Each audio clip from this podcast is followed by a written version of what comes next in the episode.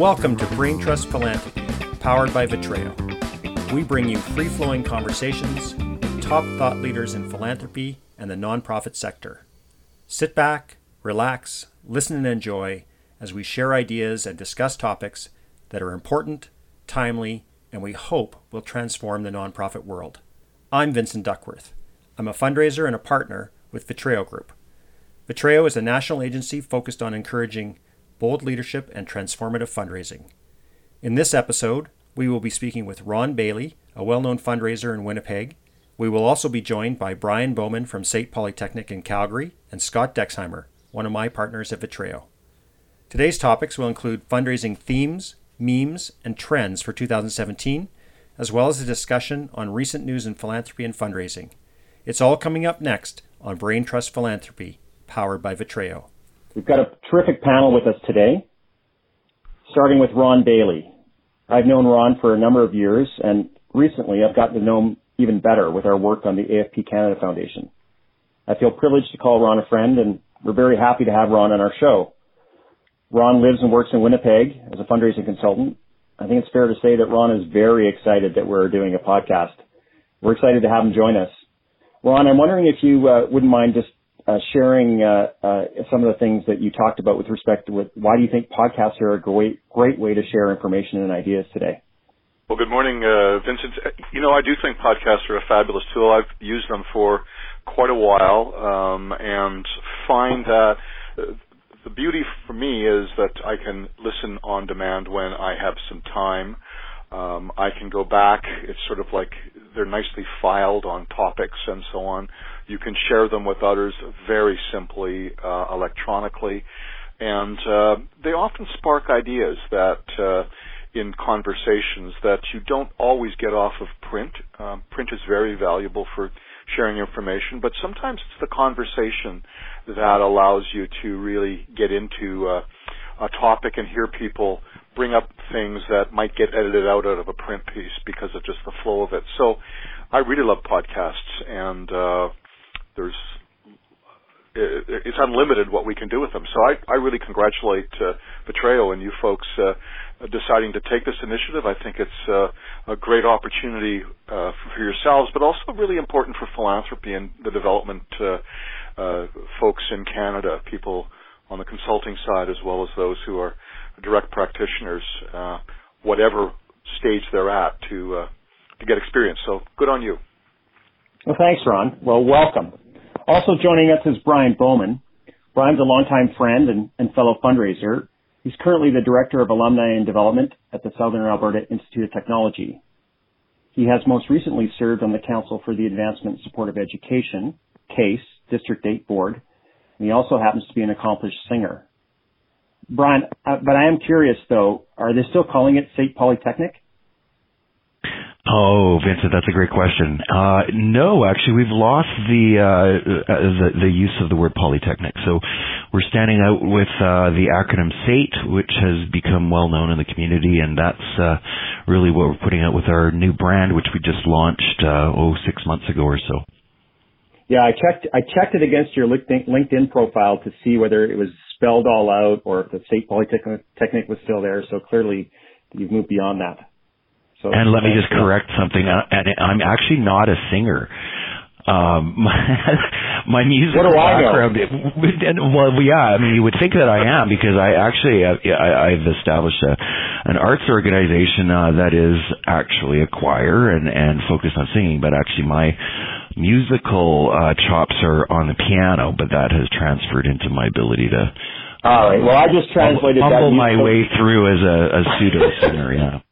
I, I translated those musical chops across all the spectrums, and, and because you're so involved with chor- choral music, I, uh, I I just assumed I should have known that. Well, thanks, Brian, welcome. Um, rounding out our panel today, uh, we've we've got Scott Dexheimer. Scott, another longtime friend and colleague. He's also one of my business partners at uh, at Vitreo. But even more importantly, today I, I've got a bit of an announcement, a, a scoop. I'm pleased to announce for, for the first time anywhere, I think publicly that, that Scott Dexheimer has, uh, has accepted the role as the inaugural chair of the newly constituted AFP Canada. Uh, Scott, do you want to you know want to share a little bit more about what that means for you and, and for Canadian fundraisers and and whether I, I, I also got some information wrong there? Well, I think we're. I think what we've known is that the profession has continued to grow and expand across the country, and as part of that evolution, uh, AFP's decided to form uh, it's a, a, a body in Canada that's going to help lead the profession across this country, and and I think it's an exciting move that's made. It's it's it's part of uh, response to the growth and excitement that the that Canada has for this profession. And I think it's a testament to the work that fundraisers are doing. Uh, people are seeing this as a as a profession that people want to be involved in. They want it to grow. They want to learn. They want to get, gather more research. And so having a body in Canada to really focus on on the professionals is going to be critically important. So uh, it means a lot to me to, to be the inaugural chair, but uh, this is the work of of hundreds, uh, if not thousands, of people uh, that have went before us that have helped this to form uh, for this day. Mm, congratulations, well, Scott. Yeah, I'm, congratulations, I'm, Scott. I'm very thrilled that you're taking this on. Uh, this is absolutely the best news I've had this morning. Uh, so you've made my day. Terrific. Good for you. I, I, Did we actually your leadership skills? You? Well, you know, the, the, his leadership skills are really good, and that's what the sector needs. You know, common sense and uh, a nose to the grindstone, and uh, uh, you know, uh, very good. That's really good news, Scott. Good for you taking on that leadership. Congratulations, Scott. I'm really proud to uh, to call you uh, one of my partners, and and your leadership is going to be fantastic for the sector. I just want to underscore, um, and maybe maybe you can help uh, folks understand that this is actually, the, I think, the first time that we actually have had a formal uh, legal entity um, that that will represent Canadian fundraisers in Canada. Is that is that right? As a as a collective, uh, yes.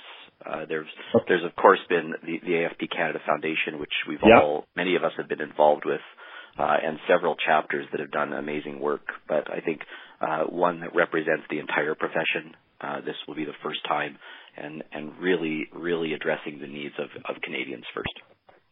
Great. So can you get us good tickets? to whatever, to any AFP event. Can we? Yeah, we got an in because we know you. I, there there are ways to make a gift to the foundation to always get good tickets for sure. Oh, okay, awesome. Bingo. There we go. Good okay. Fundraiser. Good fundraiser. well, thank you all, Scott. Thanks for for being here. Thank you all for joining our first ever podcast. I, uh, you know, we're two months into two two, two months into 2017, and, and we're, we're still arguably uh, in the midst of an economic downturn in Canada.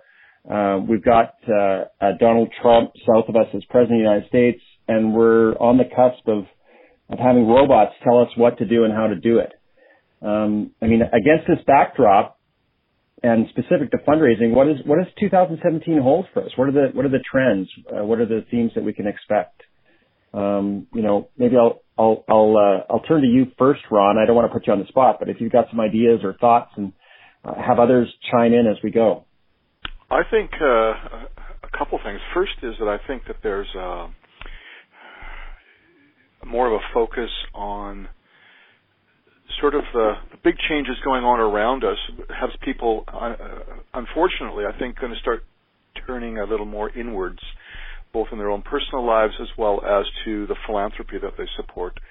Um, I'm concerned that that may mean international charities uh, and those who are not as seen as quote unquote sexy uh, might suffer in that, and that um, the, the, that combined with the economy as well as just sort of the mindset that's going on around uh, leads me to be concerned about that. Um, and that may show up in ways that people volunteer, that may show up in their philanthropy, uh, that may show up in whether they're willing to um, sign a petition or do other things. Now, I, I, uh, I'm of a certain age where uh, maybe I'm, you know, in my mid 60s, and maybe that is something that I see in my sort of stage in life and with colleagues and friends. I don't know that that would apply to my daughter or to you know to younger people, but I'm just you know making that kind of as a thought. I think there's on the other side with Trump, I think there's a lot of fear and I think there's a lot of air being blown into that and I think yes, there are some things that he may be talking about which a lot of people find unpalatable, but I think people in Canada have to remember that we're on the other side of that border, and we can learn from some of that anger and frustration and try and present a more hopeful message. But you know, that's difficult in a in a small sector that doesn't have a lot of uh, always have a lot of marketing power up against big media and big stories like that. But that's kind of a, a couple of, of, thoughts that I had uh, uh, around that. Um, well, thanks, Ron. Yeah. Yeah. Sorry, was someone weighing in there? Well, I was just going to say also on the economy, I think it depends on where you live. Um, you know, in Alberta, we know that uh, there's challenges, and but uh, there's other parts of the country where it's not as bad, or they, they haven't had it as tough. So, I think um, uh, that's pocket by pocket, in, if I could put it that way. So, what's it like in Manitoba? I think uh, the economy here is is different than in a lot of other places because it's it's very much more diversified and it's less boom bust. So you know, once again, Manitoba was uh, you know had the highest number of of uh, donors per capita when you looked at the number of uh, filers on the CRA data and so on, and that has been you know the situation for many many years. Uh, we have a fairly diverse economy which hasn't had the same kinds of of uh, mood swings or economic swings that you see in other parts of the country. On the on the other side of that is um, the the economy um, is very focused, or a lot of it is more public sector than maybe other parts of the country. Although there's a good manufacturing agricultural base here, so if there are um, reductions in public sector spending, that will have some spins uh, in terms of philanthropy and so on. But uh, generally, it's not a bad economy. It's a pretty good economy here. Okay, thanks. Brian, what are your thoughts on 2017? What does it hold for us? Oh man, I, I mean fundraising in the the 21st century is an interesting uh, prospect for sure, and of course in Calgary, where the economy and um, government are both you know hugely impacted by the downturn in the price of oil. Uh, it becomes more and more challenging. We have relied heavily and been very uh, well supported through the generosity of corporations here, most of whom uh, trade in the oil and gas sector, so they're very challenged to maintain levels of giving. And while many of them, I think, have honored their commitments, um, it's very difficult to justify spending money, you know, on charitable causes while at the same time laying off um, employees. So there's a huge amount of sort of that struggle, I think, going on inside of the corporate community in terms of recognizing what their obligations are in the community while at the same time justifying that with uh, the bottom line. So lots of shifting of that. The, the biggest area where I think that's impacted uh, is, is sponsorship. I think, you know, in general terms, philanthropic giving or corporate giving um, you know, is, is still available, and we have certainly benefited from some of that. But where we've seen a significant decline is on uh, the number of times that we have to go out and ask for sponsorship for. Um, you know, we've just celebrated centennial, and I'll use that example and say that I would say, you know, we're at about a three to one ask ratio. So the number of asks that we have to make in order to receive uh, support has increased dramatically just because of of that, and I would say the dollar amounts are probably uh, lower as well. Um, but there are many pockets, I think, in, in 2017 that, that we have to take a look at as being opportunities. And, um, you know, to read that in the next, oh, not that long, eight years or so by 2025, there's $750 billion um, of wealth that is going to be transferred from one generation to another. Um, and so, you know, when we start to look at you know the the demographic groups and the baby boomers and all of these kinds of things. I think you know identifying where those pockets of opportunity are. Um, certainly on the corporate side, we're seeing constraints, but uh, many individuals continue to do well. Um, a poor economy often provides, I think, um, an excuse as to why not to support charity. We've seen um, that uh, that be the case with uh, some of our annual fund uh, giving and solicitation. Uh, but there are other areas where I think, you know, given uh, the circumstances and the need and the urgency um, that exists in the community, there's still pockets of opportunity that we have to uh, pursue and, and uh, will support us. Okay. That $750 billion number, um, I remember when I first started in fundraising over 20 years ago, um, there was, you know, that conversation about whether it was billions or trillions of dollars that was going to flow down from this generation ahead of us. And um, mm-hmm. uh, I, I mean, the numbers penciled out, but I, I'm not sure if the activity did. I'm, I'm curious around the table if anybody has any thoughts on whether that number is is uh, is is. I, I've heard the number; it's a valid number, but I'm just curious about what people think about whether it's actually something that will flow to philanthropy and charity. Well, it's a, it's an interesting challenge that we've got in this case because right now a lot of the trend is much less around organizational support than than it is mm-hmm. around causal support. And mm-hmm. and as people start thinking about causes, uh, and then they start thinking about their bequest plans, it's how an organization um, can can connect enough with donors to have them be the specified legal organization that's connected to that money. And right. I think it's it's going to be a bit of an ongoing challenge as organizations are trying to fit into this new world of cause uh, and and and create the brand that's strong enough that's going to be able to compel or encourage people to make that gift that's going to be meaningful. So it's a. So Scott, are you are you saying that the trend is that um, folks are focusing more on giving to causes than to organizations? Well, I think you're you're seeing a lot more around mental health in general, um, healthcare, international. Um, I think there's a, as as the the millennial generation is taking hold, and I think the Facebook and other other areas are causing, I would say, we're skimming off the top of, of organizations.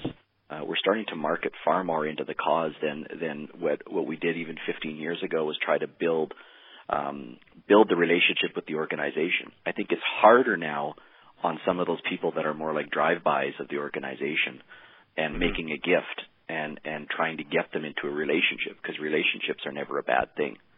And so, you know, and our and our new competition as well is is corporations.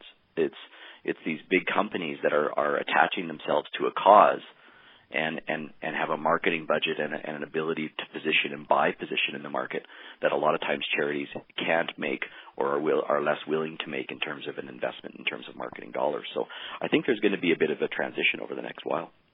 Yeah, that's a big shift. Go ahead. I was going to say. Uh, uh, my comment was going to be around the line of, um, you know, the fact that that money is, is transferring between generations. But I do think that there's a sense of uh, families wanting to participate in uh, giving back in philanthropy. That you know, philanthropy is learned behavior, and, and parents and and their children and whatnot sometimes, and and I think increasingly want to be involved in those decision processes together it's part of their family structure and, and part of what makes them um, you know, feel like uh, they're they're giving back to the community. So I think there's an opportunity inside of that, and I don't disagree with with Scott whatsoever. I think that's very true about the causal side. But again, you know, case. Uh, you know, the case for support and what it is that your organization is doing to make a difference is going to be the the reason that people support you versus someone else. Well, and you're in a unique position to talk about that, Brian, because I, you know, SAIT over the last uh, decade or so has tried successfully, I would suggest, to move from um, predominantly corporate giving to at least a focus on some large individual gifts. Um, and so some of that will, I hope, pay off in terms of family philanthropy um, being taught. So that's a fantastic observation and, and something you're well positioned to talk about. Yeah, I mean, it certainly you know resonates, and I think increasingly too that you know the more astute philanthropists, those that you know are, are really making philanthropy an active uh, responsibility, seek out organizations and opportunities that they wish to support with their philanthropy. So, you know, as much as we're marketing our cause and whatnot, and I'm talking about a, perhaps a small percentage of the total population, but you know, th- there are those individuals of high net worth and, and who have the capacity to give significant gifts that, you know, they're not waiting for the opportunity to arrive. They are actually engaged in the, the organizations that they and the causes that they wish to support. Um, and there's a huge opportunity. I, I'd, I'd point to, you know, Bill and Melinda Gates as a great example of that kind of passionate engagement whereby, um, you know, sitting on a, a massive amount of wealth, uh, with this very strong family commitment to giving that wealth back, not entitling their children, um, but you know, rolling up their shirt, the, the, their shirt sleeves, and actually really being invested in the the change that they want to make. And how do we bring that to? I don't know if it's everyday philanthropists, because that's where I think. Um, you know, if you look at uh, articles about philanthropy and what motivated people, a lot of it came out of experience at going to church. And that mm-hmm. was their first uh, experience with philanthropy. Well, we have an environment where um, uh, going to church is is far less prevalent than it was 20, 30, 40 years ago, and so my generation might have had much higher percentage of individual church going than um, mm-hmm. you know generations of who are in their 20s and 30s now. Um, and so, if that's where people were learning that uh, and becoming exposed to the value of quote unquote philanthropy, and we have declining attendance, how do we inspire the wider community to continue that and not simply take the billions or trillions that mm-hmm. uh, Vincent was talking about and saying, well, that's great, but you know, a new cottage would be a great uh, a, a, great investment for our family rather than um, a family fund to invest in in local philanthropy. And I, it's it's that mindset that I think you know uh, one of the things, and I'm I'm sure we've all seen it that we have more we have fewer people giving more, and so um, if that's the trend, um, we will narrow down the number of donors. Um, and also, we'll have, and getting back to Scott's point about uh, uh, corporate philanthropy and that corporate philanthropy or corporate sponsorships and marketing becoming a competitor, um, people may think. I find that amazing that, that we would be thinking that way. That we now to have that. Go ahead. People may people may think that they've they've they've made their gift you know the the the, the two bucks uh, at the till was uh, kind of a gift, and they you know they were engaged with philanthropy or somehow, or they they made a gift, they made a donation. Um, I, I don't know research around that, but I just get concerned that that that that takes over. Look, we've seen it in uh, in uh, in Fidelity and their monster uh, funds, which they now control uh, in terms of of um, of, of uh, giving through through plan giving that's controlled uh, all through Fidelity, and uh, mm-hmm. so you, you you have that kind of phenomena where you know people are are feeling they're engaged, they're feeling they're doing something, and it and but it's, it's through a corporation, and I'm not belittling that. I'm not negative about it. It's just how do we how do we help move people beyond that to say, look, uh, we can be doing thing, more things in our communities, and and there are a lot of people with wealth wealth to do that. Well, I think it's fascinating. The research is showing that millennials are are are are very interested in terms of cause marketing and are more inclined to make a gift mm-hmm. uh, because it feels good. And when you think about this bubble uh, of millennials coming through, you know, larger than than potentially the baby boomer population, um, that's a the trends of this group will influence the, the people before mm-hmm. and after them and it's mm-hmm. it's a it's an interesting group for us to to monitor and be prepared for and you know things like like be, being prepared on on mobile mobile mobile all the time um, is is going to be going to be really critical uh, for us to to recognize where these folks are going. Um, but they're still not the largest donor group too. So we we're, I think we're still monitoring this group to see how how they can shift uh, how they shift support between organizations. Um, but but do they? We've we've had a group in baby boomers that have had a really long attention span and cared for organizations for a very long time, be it their church, right. be it those organizations they support. Um, we've built our entire profession on that, and now we have this group that we're still trying to to understand. And I'll, I'll be I'll be fascinated to see how how this group continues to respond and react. I, I just want to weigh on this too because I, I think it's fascinating, you know, the the disruption that exists within so many different channels, and you know, fundraising, good fundraising has always been sort of, you know, predicated on very organized, systematic sort of approaches. You know, you send X number of letters out per year, or do X number of phone calls at periods of time, and people respond to that, and right. that that that the, there's so much disintermediation in the channel that uh, you know, everybody, and Ron, I think you, you referred to, you know, the, the convenience of podcasting to be able to listen to it when you want to. And the same is true about paying attention to, you know, charities and what their causes are when you want to and respond as is convenient and everything is becoming much more, you know, immediate. And, and the second thing that I am really fascinated by is the level to which um, I think millennials use or or view their philanthropy and even the philanthropy of the organizations they work for as part of their personal brand. um, they adopt that brand and purchase those products and work for that company as extensions, I think, of what they view to be their their identity, and uh, right. that's something for us to pay close attention to. Yeah, and organizations need to be able to respond here and now, and not be mm-hmm. putting together a major uh, strategy about around a particular cause. Because if you are responding to a news item, for example, people coming across uh, the border south of, of Winnipeg, walking through uh, the snowdrifts to uh, to uh, leave the U.S. Mm-hmm. Uh, people aren't going to sit around and wait for a corporate case to be developed on how we're going to respond right. to that. People look at the news and they want to figure out, okay, I'm prepared to give you 50 bucks. How do I find you?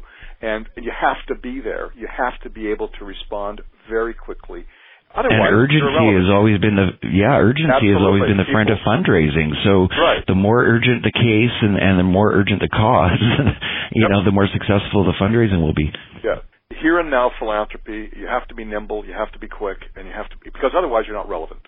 And if you're not relevant, uh, we've got a lot of, of organizations out there who who um, don't change and they become irrelevant. And they have, and then you see that in terms of the number of supporters the difficulty in getting volunteers, et cetera, et cetera, et cetera, and they sort of grind to a halt. And uh, well, uh, I think you've also just hit on a on a on a on a more important alignment now. That's that's that's always been important, but now even more so is around corp, uh, communications and fundraising, and yeah. mm-hmm. and that that the urgency and the push of an organization uh, when you start getting into the, the immediacy of efforts uh, needs to be far more aligned than it ever has been before. Right. And and and now the the impact of a of a tweet, uh, the impact of a of a key message at the right time. Um, right. can help draw funds in that are going to help deliver the message and, and the cause right. at the end of the day. No right. longer, I think, is it is it viable to always have communications um, uh, to have communication separate from fundraising, which has been the case and is still the case in many organizations. But the you know the timelines are so much shorter when you're starting to respond to those immediate needs. And you look at the news cycles today. You know, Donald Trump sends out a, a, a tweet on Sunday night, and you know it drives the entire news cycle for for the next 24 hours. And you know where we would spend you know a couple weeks reviewing a, a, a solicitation letter or perfecting a, you know a, a cause. It's already happened. It's already it, happened. absolutely, it's done, and and so we have to adapt to you know the the speed at which uh, you know things are occurring. Absolutely. And the fact of the matter is that technology, as opposed to being a, you know competitive and whatnot, we have to embrace it. I think much more so as um, a, a, one of the tools in our toolbox. It's certainly not the be all end all. But, you know, the complexity of fundraising today means we have all the traditional methods that we need to continue to support um, while we adapt to new technologies that help us to expand our reach and do, do a better job of, of what we've been asked to do. I knew this topic. You just hit on I knew this. this. It's, it's, a, it's a place where someone, a third party can tweet something and a charity can raise a million dollars. Mm-hmm. Right. That's happening right now. That as, absolutely as a cause or or a, or a group of people gets targeted, the yeah. spin-off is that it's creating it's creating power in the organizations that are going against that, and sometimes for that too. By the way, it's right. it's uh, it's on both sides of those that the fundraising power is occurring uh, by the power of those tweets. We we sometimes only see the side we want to see in those. I, I knew that this topic would have no shortage of thoughts from you three.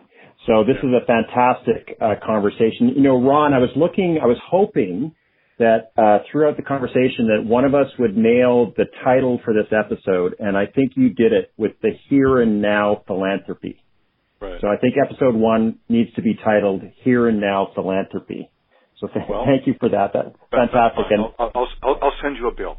Uh, look yeah, at yeah. Uh, the, the the the sad part is that we get caught up in the uh, you know I think uh, Brian said it in terms of you know we've got to take this period of time to develop the letter and get it approved and move it along, et cetera, et cetera.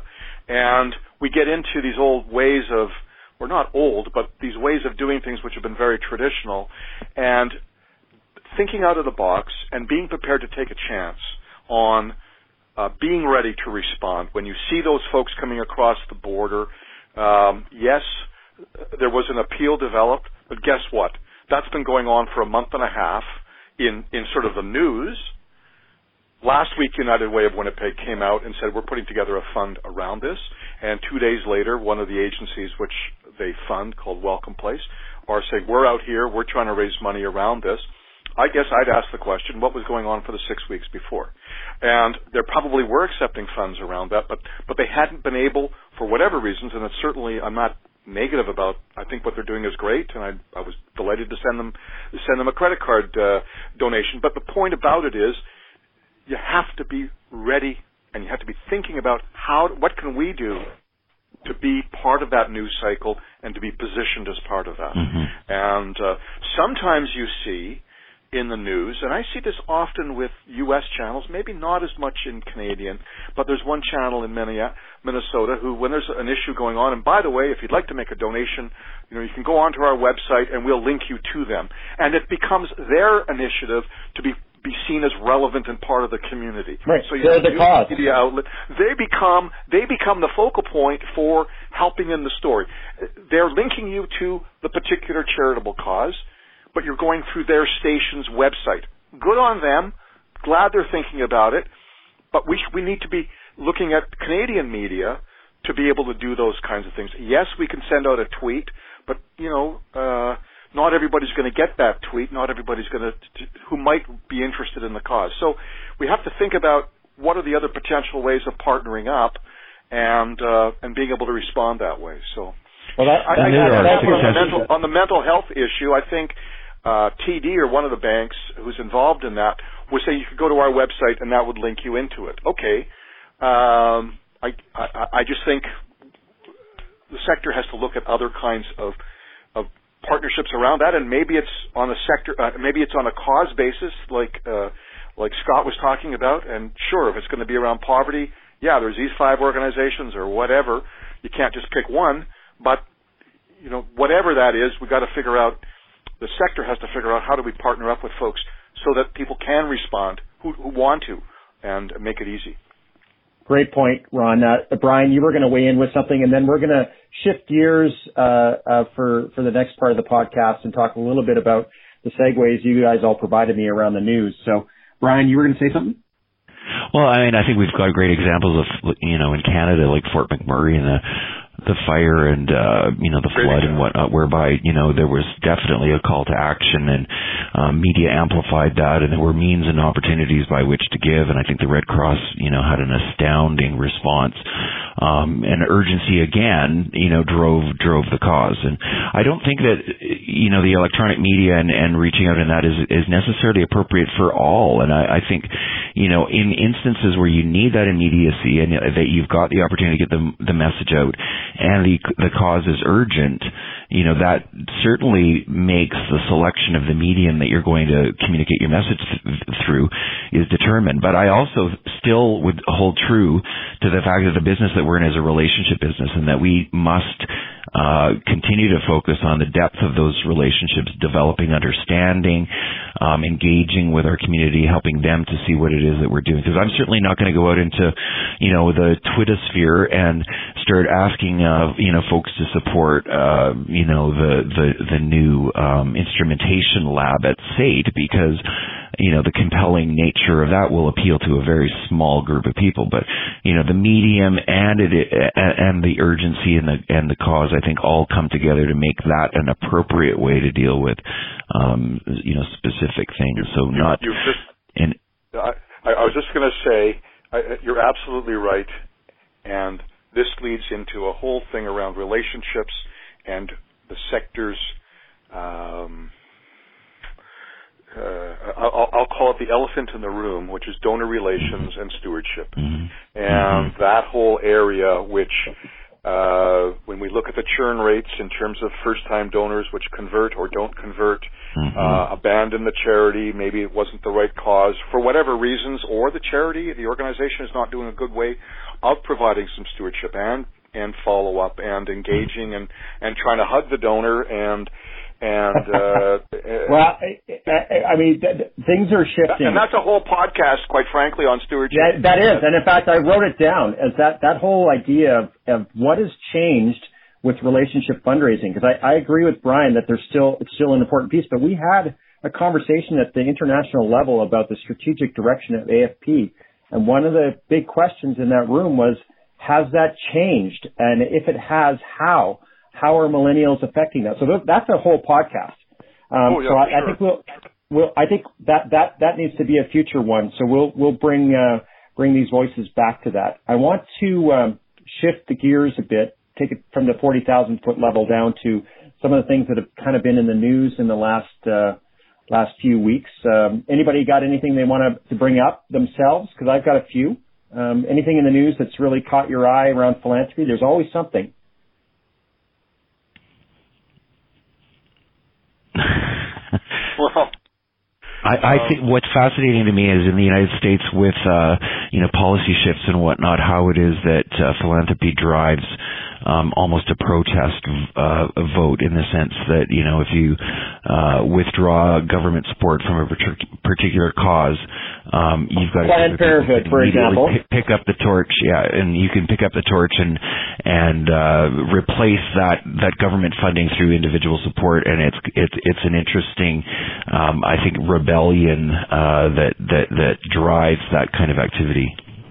Yeah, that's not new in the U.S. That's a very foundational principle. I'm curious whether um, what you folks think about whether that's is, is are there shades of that phenomenon in Canada, or are we just cult, that's a cultural difference that uh, that we have? Because clearly it's going on in the U.S. Yeah, I'm working from an assumption that that I think Canadians are are responding as well. Um, mm-hmm. I think there's a there's a couple of pieces though that have happened. As I know Canadians personally that have directed gifts to U.S. organizations in this case. Um, Bingo. I know some too. Canada I know some women who so yeah. are looking at how they can expand their giving and are looking at interesting the U.S. as a cause right now, yeah. which is a, a very different component to international giving. Yeah. That's interesting. Eh? It's a global world. It's, it's advocacy philanthropy, right? Yeah. Absolutely. Absolutely. Yeah, the, the, the Planned Parenthood issue, I think, has raised. Uh, I, I know some people who've who've made contributions. Um, deliberately to Planned Parenthood in the U.S. because of the mm-hmm. policies down there. And I wouldn't be surprised if they do cut funding to NPR because of its bleed over mm-hmm. the border here, that you'll mm-hmm. see a number of Canadians who say, look, uh, NPR has been part of my life for, you know, 20, 30 years. Uh, uh, who wants to uh, uh, uh, abandon, um, you know, those programs? Uh, I'm prepared to cut a check to them, and uh, we already know they do fundraising in Canada, so I'm not. I wouldn't be surprised to see that ramp up as well. And I, I, I, maybe I've missed it, but I haven't seen a lot of Canadian response on those kinds of of, mm-hmm. cutbacks or or whatever. Um, and maybe I've just. Do you mean cutbacks in Canada, Ron? Well, a, a cutback like uh, has been talked about with Planned Parenthood and NPR in the states, which has evoked a, a similar reaction in Canada. So, you know, right. a, uh, a national cause here, which has. Uh, uh, been cut off, and I, I just can't think of something uh, right. that has then engendered uh, uh an out uh, uh, an outpouring by Canadians to say, no, this is really important that we we want to support it. Uh, perhaps. Uh, uh, perhaps the issue of of um, of uh, uh, maybe there's some environmental issues around that. Um, but I don't know uh, when those causes were being investigated a few years ago for their political activity and there were threats made, whether that has engendered any kind of outpouring of, of, of funds to them. I, I haven't heard that, but that would be a that would be one area that I I could see that that happening. But I don't know. Maybe you folks uh, know a little closer to it. I, I just haven't heard that. Hmm. What else is? I think we haven't had the, big, the, the the immediate measurement now um, is are tools that have really only been available in the last few years too. Yeah. Um, so you know where where uh, an organization can measure what came in in the last 24 hours to right. support something and get that out in the media and by tweet is is a brand new phenomenon. So right. I think in Canada, you know, you know, we've had causes and, and issues that have that have come up, but we're more likely to rally against the government decision in Canada because we're far mm-hmm. more government centered in terms of the way right. we, we fund organizations. So sure. Um, in the U.S., though, they're much less ingrained in, in government funding and right. have a much broader uh, vision for personal philanthropy and its impact on public institutions. Yeah, Ron, just I, before you wait, go ahead, Brian. Well, I was going to comment on, you know, there was a recent example, I think, of a family with a daughter who needed a, um, an operation surgery. I can't recall exactly the detail, but of course it was a million dollar bill to go to a U.S. you know hospital to have this particular um, life-saving uh, procedure done. And you know, here's another example. Government's not going to fund that, but we have the means and, and wherewithal to launch a crowdfunding campaign to attract support to be able to offset such things as you know a medical procedure for a single individual. That I mean, that I, you've never seen that before. No. Well, this is the new world, and this is part of the competition, yeah. and that is clearly here and now fundraising, where yeah. uh, you know somebody's house is burned down, they didn't have insurance, a whole bunch of those. You know, you see those, I see those uh, frequently, and it gives mm-hmm. a citizen a way of responding. People sitting around a Tim Hortons saying, "What can we do?" Oh, why don't we do this? And bing bang boom, they've got a GoFundMe page set up they then let the local media know about it as part of the story. The story, the media are delighted that something local is being done. It's kind of a human interest story. gives it some gives it some legs, and uh, away it goes. And meanwhile, uh, you know that's you know that's a true response by people who want to make a difference, want to reach out and do what philanthropy is about is is you wanting to make a difference in somebody's life. Well, it's usually a very tangible way to do that without having to deal with a strategic plan and when our mailings go out. Okay, it's exactly. Just, they hear, the way they hear people now. respond. It's the, it's people wanting to respond. We live in a much faster world, mm-hmm. and people see that around them, and they say, "I want this now." They go and buy whatever it is. Yes, they may extend their credit. They're not thinking about that. What they're thinking about is that consumer response. Why would you think that they would they would think about philanthropy that much differently. Yes, there are wealthy people and people of means and people who've been around philanthropy for a long time. But average folks who are wanting to make a difference in their people's worlds look at that kind of opportunity and say, "Hey, I like that idea. Boom, I'll do something." And the and the tax well, receipt not as critical, could care less. Exactly.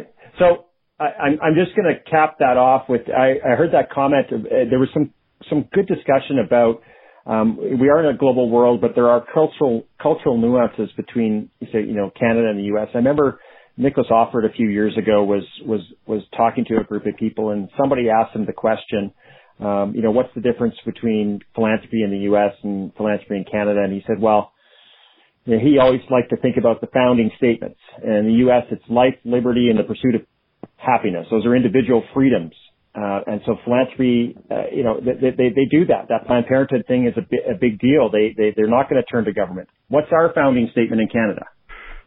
Uh, peace, order, and good government, right? Mm-hmm. And so the good government piece is still there. Very interesting. So we've had a lot to talk about.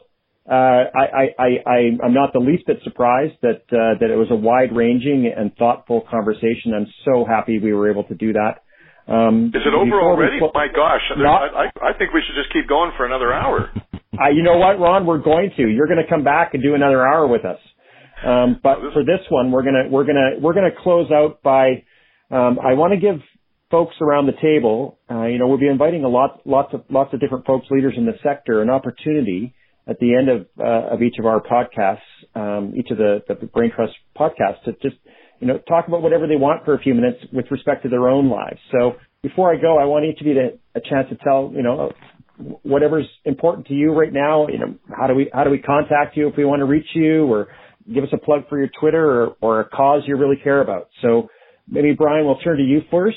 Uh, anything you want to say? Uh, closing comments? observations about the comment? Uh, the, the, I think we're leaving. Well, thanks for the opportunity. I've enjoyed this very much, and I think you know just engaging in conversation in this format is just a true uh, gift. I think uh, we're very fortunate to be in this profession and in exciting times, and and you know I do believe that the world is a changing environment. I think we have to be very realistic as to the changing dem- demographics of Canada. Um, I love the fact that we are a welcoming, diverse, and inclusive community. Um, I think that you know resonates around the world, and I think Canada is a shining example. In fact, recently was you know voted what number two of the best yep, places behind in the world Switzerland. Behind Switzerland, and uh, so you know I count myself very fortunate to be in a profession that's making a difference and to live in a country that uh, you can do what we do. Thanks, Brian. Brian, where can people reach you? I am at Brian with an I dot Bowman at SAIT.ca and you can visit our website. It's our centennial year at SAIT this year. Lots of exciting things going on and lots of information yeah, on our website. Congratulations. Happy birthday. Thank you. Thank you. All right. SAIT.ca. Thank you. Ron, anything you want to tell the listening audience? Well, I, I echo uh, Brian's thinking, and, and you know, at the beginning of the podcast, you talked about uh, uh, robots taking over uh, so many jobs, and and uh, and there is that that trend. But you know, fundraising is a contact sport, and I don't think there'll be many robots uh, doing uh, fundraising, uh, especially uh, with the the need to uh, reach out and touch, and people wanting uh, more personalization in in making a difference in people's lives rather than less. So I think that uh, for those who may be listening and wondering if this was the right career choice, if you like working with people, it's absolutely the, the, a great uh, a great mm-hmm. career choice and a great way to uh, to be involved and and so on. Uh, people can reach me uh, easiest on my email, which is ron r o n at r bailey r b a i l e y dot c a. Uh, and um, I just want to say thanks again to uh, Vitreo for uh, taking this initiative. I think there's lots of things we can chat about. I think we talked about some good things today, and uh, uh, I was surprised at how quickly the time went. So, uh, looking forward to uh, to hearing the, the, future podcasts. And I looked at the uh, list of folks you've got coming up, and I think it's going to be a, a great initiative, and people are going to get something out of it that will be worth their uh, their 45 minutes or hour of time. So. So, so Ron, thank you. Uh, my most important question to you right now is, if we ask you to come back, will you come back? Oh, absolutely. I I, uh, okay. I enjoyed the chatter. As, as I said, this thing this went by so quickly, and it was so uh, so nicely organized and uh, interesting topics, and uh, and uh, I think it's very pertinent for for folks uh, at whatever level of fundraising you're at, whether you're the you know the CEO of a national charity or whether you're you're uh, uh, studying at uh, one of the schools in Canada who are teaching uh, uh, philanthropy. I think there's lots to be uh, to be thinking about and lots to be learned. So it's a, it's a good place Thanks. for a good forum. Brian, you'll you'll come back as well. Happy to anytime, Vincent. Uh, awesome, that's awesome. Now, Scott, what do you want people to hear? What do you want to tell them? Well, I, you know, I'm I, I can be reached at scott at vitreogroup.ca and and you know, I think if if you're listening out there, this conversation is something you could even have in your own workplace uh, with your team about trends and initiatives and what's happening. But at the end of the day, keep calm and renew your donors. Um, is, is that a T-shirt? Oh, that's that. That's a T-shirt or a coffee cup. But it's one of those things where um, there is so much happening in the world, we sometimes forget about the donors we have. So if we, yes. even in the noise, we need to keep calm, renew our donors, and make sure we're doing our work in a in a really structured way because the basics have never failed an organization yeah. yet. And so that's why it's a contact sport. That. So thank you well, all, and and thank you, Vincent, for the opportunity. And and uh, and I'm I, I, I what what a privilege. I uh, I I really enjoyed the conversation. I like sitting back and listening to what you all had to say. Fantastic thinking, uh, fantastic ideas. I want to thank each of you for joining us today on Brain Trust Philanthropy, powered by Vitreo. Well, that's about it for this episode of Brain Trust Philanthropy. I hope you will tune in again next month when our panel will include Leah Eustace, chair of the AFP Canada Foundation, Sharon Batch, a fundraising software developer from Edmonton, Bob Carter, former chair of AFP International and chairman of Carter, a global philanthropic consultancy, and Jocelyn Daw, CEO of JS Daw and Associates, strategists and advisors in the field of community engagement, shared value, and sustainable partnerships. Brain Trust Philanthropy is powered by Vitreo and is produced by Lauren McMurray at Alchemy Communications and by me, Vincent Duckworth. Brain Trust Philanthropy is recorded in beautiful downtown Calgary, Alberta. Follow our show and engage with fellow listeners on Twitter at Powered by Vitreo. You can subscribe to Brain Trust Philanthropy on iTunes or by visiting our website at vitreogroup.ca. Wishing all of you success in your mission, peace in your lives, hope in your hearts. I'm Vincent Duckworth.